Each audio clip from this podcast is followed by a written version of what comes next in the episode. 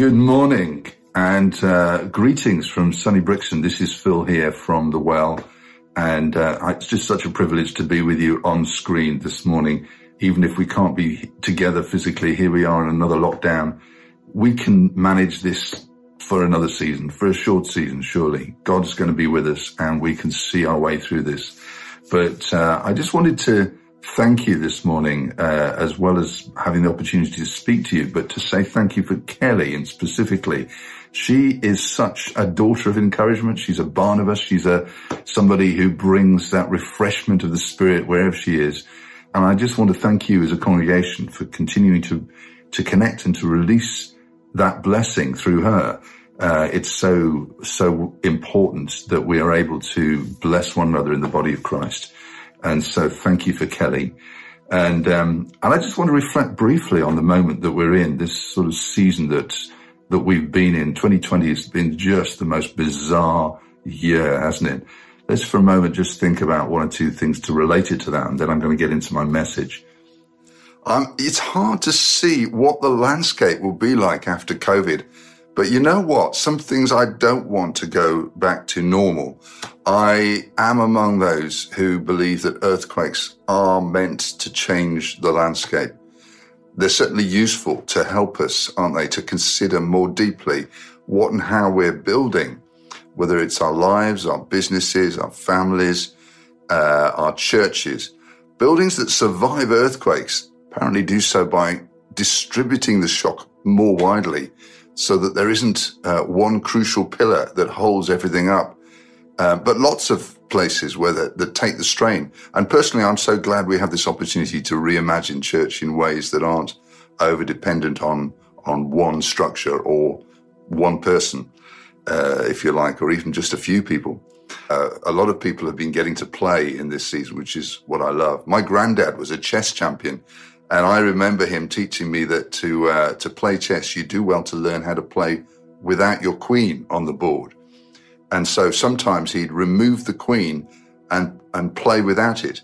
And his theory, you know, I gather it's common knowledge nowadays, um, but it was that to play in this way strengthens your deployment of all the other pieces on the board. So instead of simply defaulting to your strongest piece to play your game, you had uh, a lot more tricks up your sleeve. And uh, we're going to need a lot more Holy Spirit tricks up our sleeve uh, to navigate this near future that we're all entering into. They're challenging and they're turbulent times. And we're all in very different seasons, very different situations. And as people uh, have started to fill the airways with their opinions, you know, ideas. But the one thing that I felt confident uh, uh, as a, being a word from heaven has been the invitation to be still, just to stop and to listen. And in this season of kind of biological persecution, I believe the Father wants to assure us really of two things. One, He knows your name and He knows the season that you are in. He knows your name and He knows the season that you're in. And in Scripture, and I'm going to go through this really quickly. I hope so. Uh, in scripture, God several times repeats people's names. And when he does this, it's, it's, you know, it's going to be a special moment. So I'm going to do a quick whistle stop tour and share seven repeated calls in scripture and invite you as we go along just to respond in, uh, in your spirit to the voice of the Lord to you for the season that you're in.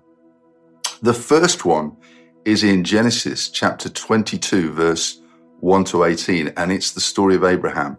And uh, it says in verse 10 to 11 that Abraham stretched out his hand and he took the knife to slay his son. But the angel of the Lord called out to him from heaven and said, Abraham, Abraham.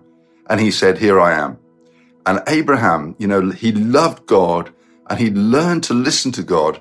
And God loved Abraham. It's clear from the story and had promised him many children, uh, descendants, it says, as many as the stars.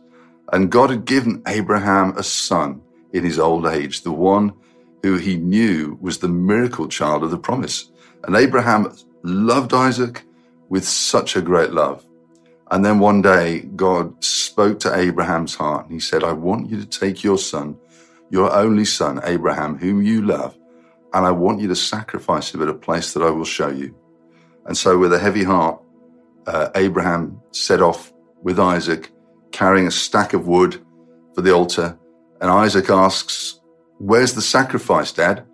And uh, Isaac and Abraham replied, God himself will provide the sacrifice. He didn't realize, did he, that just it, what an incredible prophetic statement that was. That hundreds of years later, on the same mountain, God would give his only son, Jesus, to be the sacrifice for all of us and for all mankind. But at that point, all Abraham knew was that he must sacrifice his son whom he loved. So he bound Isaac to the altar and he was about to slay him, had the knife, when it says God spoke again. And I want to say something here. You know, the point is that God sometimes cuts us back to the bone to see what is in us. Abraham was an old man who had received a promised son and he'd suffered years of waiting. He must have thought this was the end, but he trusted God even so and he carried on and he was prepared to do what God had said. But, you know, God knows when to speak and he calls to Abraham's heart and he calls him twice. And thankfully, Abraham was still listening and he knew the, the Lord's voice. He kept listening. Sometimes people think God has got no more to say. But we read all the way through the Bible how God spoke to people and given to give his instructions. And, uh, and some people often think, well, God's got no more to say. But God is after a prophetic people, isn't he? And the grace of God is about transforming our lives. It's about causing us to be a, a people who are listening all the time. And the process of revealing to our minds what is good and pleasing and perfect, it's a relational exercise. Sometimes we think God has said he's, he's, he's, that's it. That's all he's got to say to us. And I know what it is. But you know, there's always more for us to get hold of. God may test us, but He will always provide for us in the end. Perhaps that's the season you're in right now. You feel literally cut to the bone. You know, I just, my heart's with you. God's heart is with you. And God promises that He will provide for you and you will see His goodness. Just keep listening. Do what He tells you to do. Second story, Jacob. It's in Genesis uh, chapter 45, I think, 28, 28 to 46. It says, God spoke to Israel in visions of the night and said, Jacob, Jacob. And he said, Here I am. And he said, I am God. I am the God of your father. Do not be afraid to go down to Egypt, for I will make you a great nation there. And Jacob was given fresh joy, a new thing to do, just when he thought he was ready to die. After many years, he was reunited with the son that he thought he'd lost forever. And in that, um, in the, the, the long plan of God, there are so many homecomings, aren't there? Many new adventures. And, and Jacob had to stand before Pharaoh and bless that ruler. You know, he thought it was all over, but it had just begun. Sometimes the prayer of faith begins the moment we think it's all lost. And guess what? God knows how to answer our prayers better than we know how to ask them. That's good news, isn't it? He's better at answering our prayers than we are at asking them.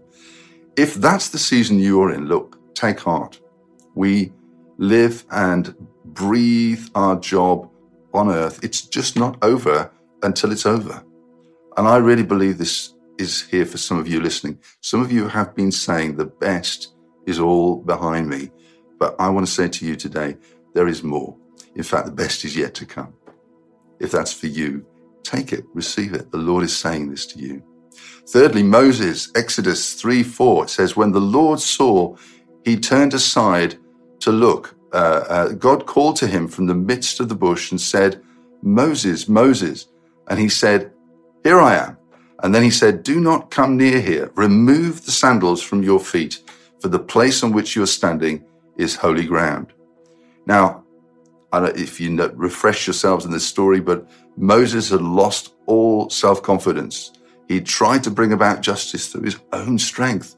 He lashed out in anger uh, uh, at the persecution of the Hebrews. You know that obviously his mum, who is his actually his wet nurse, uh, otherwise known as mum, um, had, had instilled that in him, and his anger led him to murder. Moses was an angry young man who had done his best to br- to bring righteousness through and justice through his own strength, but now he found himself old and hungry for something new.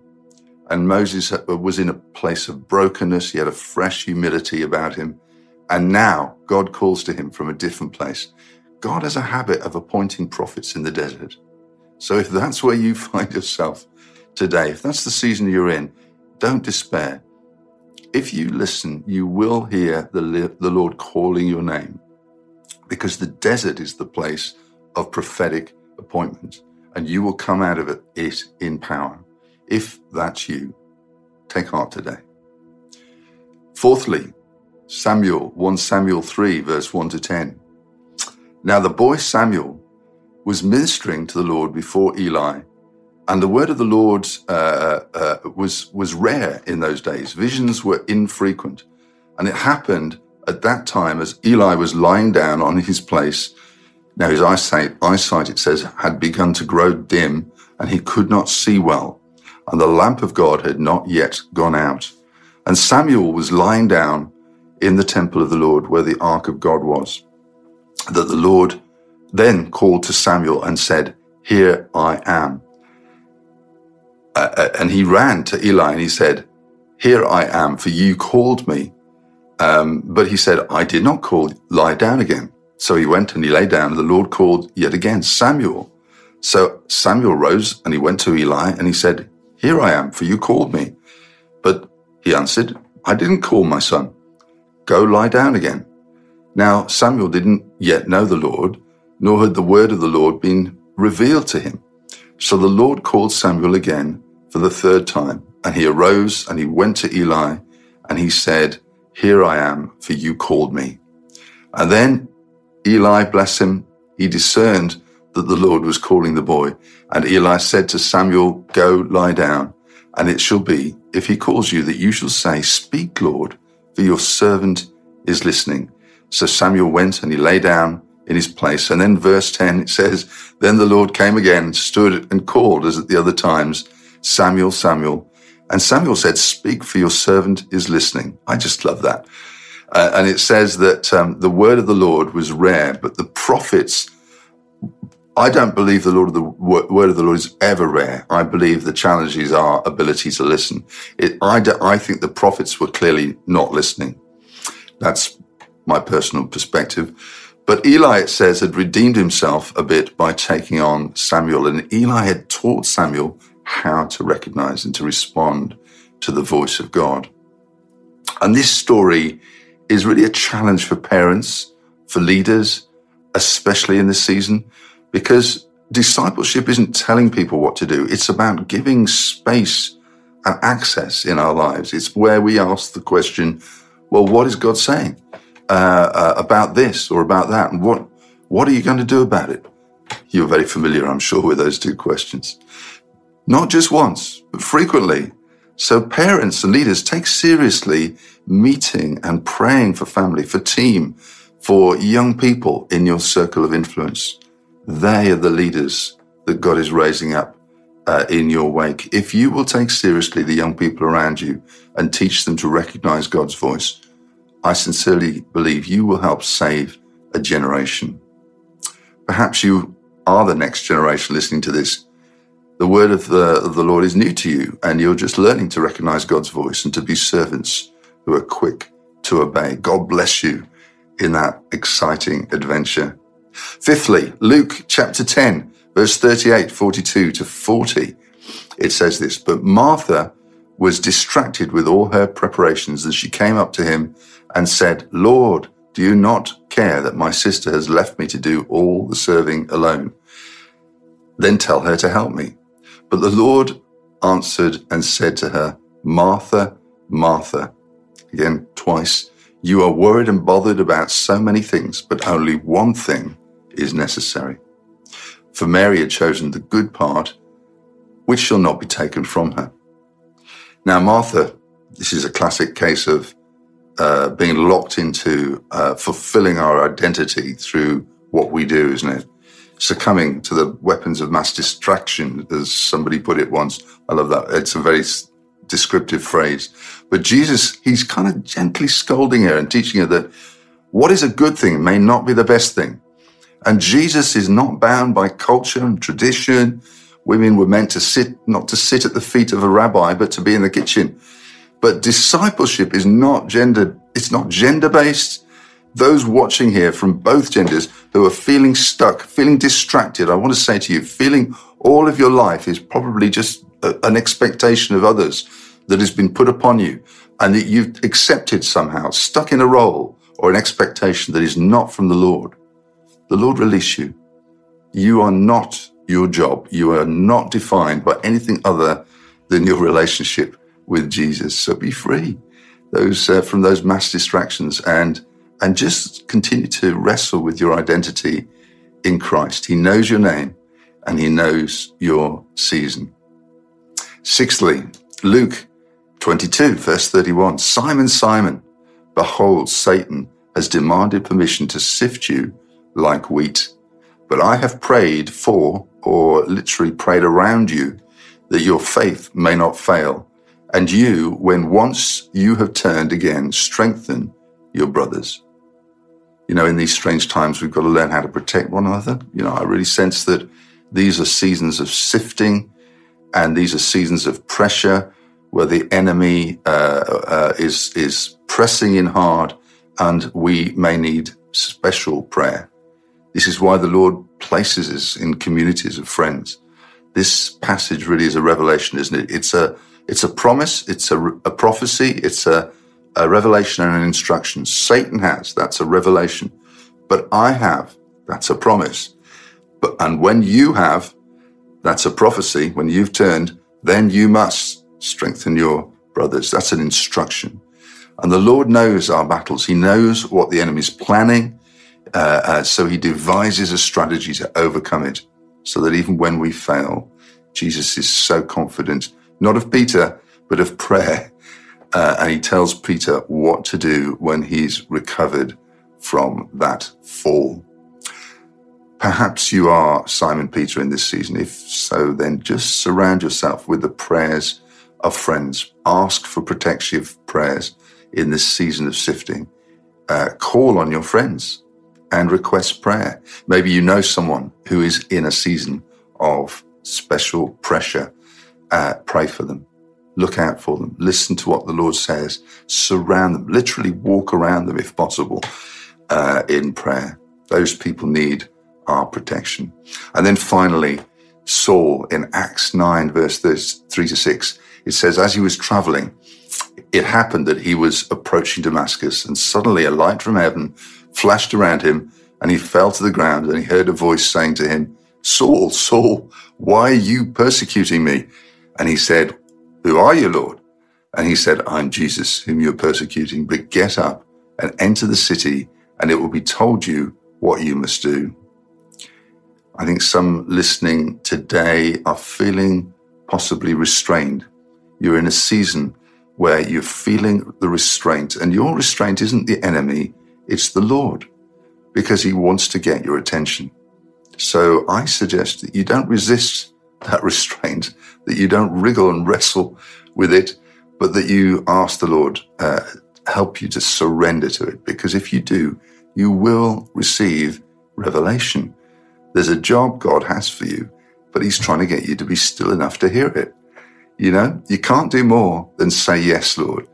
And um, we need our marching orders from heaven, don't we? What instructions is God giving you right now? What is He giving you today? Let's pray. Father, I do want to thank you for my friends over in Woolwich. And I pray this, this morning, this afternoon, whenever they're listening to this, that you, Lord, would uh, land one of those seven areas where you speak to the heart of a person, knowing them by name and that Lord, maybe it's one, maybe it's two, maybe it's more areas that you land this morning, but I pray that you would be the one making that connection, that point of, a visceral connection between their situation and your presence. uh, making it clear, Lord, that you know them by name, that you have a way and you are the way. And so, Lord, I pray that you would make a way for each of my friends over there in Woolwich, that you would forge uh, a, a, way through uh, every challenge so that they become all and more that you can equip them to be. And I thank you that they are known by you, called by you, and equipped by you in order to do and to be those ambassadors of the kingdom. So bless the congregation, bless these friends, bless each one of you in Jesus' name. May the Lord bless you and may he keep you and make his face to shine upon you and to give you peace. Look forward to seeing you soon. Thank you for listening to our podcast today. You may have been a Christian for a long time, or you may be exploring the possibilities of a relationship with God. Wherever you are in your journey of life, please feel free to contact us at Woolwich Community Church if you would like any further information on today's message. We will be happy to talk with you, pray with you, and help you in any way we can. Please see the information below in our bio on how to get in touch with us. Have a blessed week and God bless.